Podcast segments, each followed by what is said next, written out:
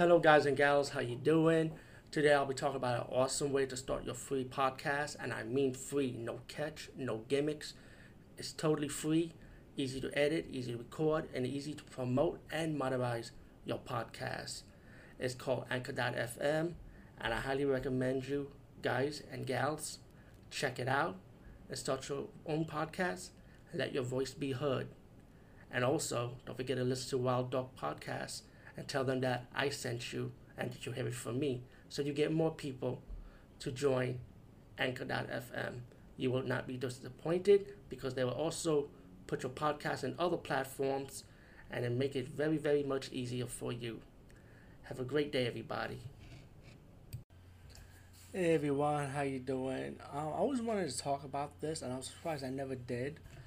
Um, if you knows about my my shows in the past or my episodes in the past, video, audio, whatever, I always talk about my experience with paranormal and my belief about it. You know, ghosts, demons, rituals, magic, and I did practice those, and it wasn't a good thing. Um, I want to talk about something from growing up when I was a kid about the wall of darkness and being scared of the dark pretty much. And I hear stories about this before because I always thought I was the only person that ever did something like this.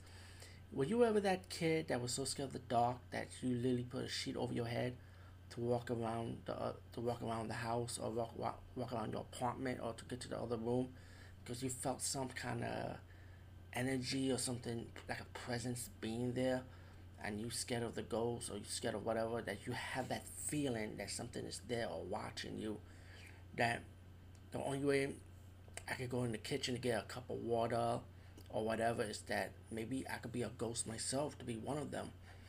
And you would put the sheet over your head to walk into the dark room.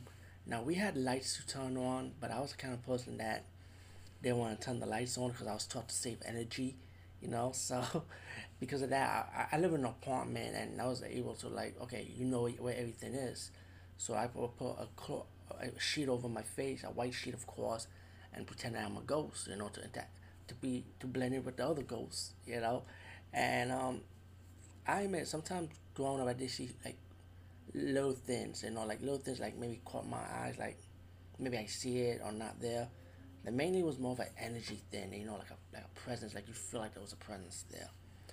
So it's just a little short little episode talk right now, but I was just curious if anyone feels like that, because I know there's a few people that did talk about it, but I want to know if anybody, if a child to this day, if you a parent with a kid or someone with a kid, felt like you, you know your, your son or daughter or anyone that's young that's scared of the dark actually put a sheet over their head and maybe you explain to them that don't be scared of the dark, you know, some, like stuff like that.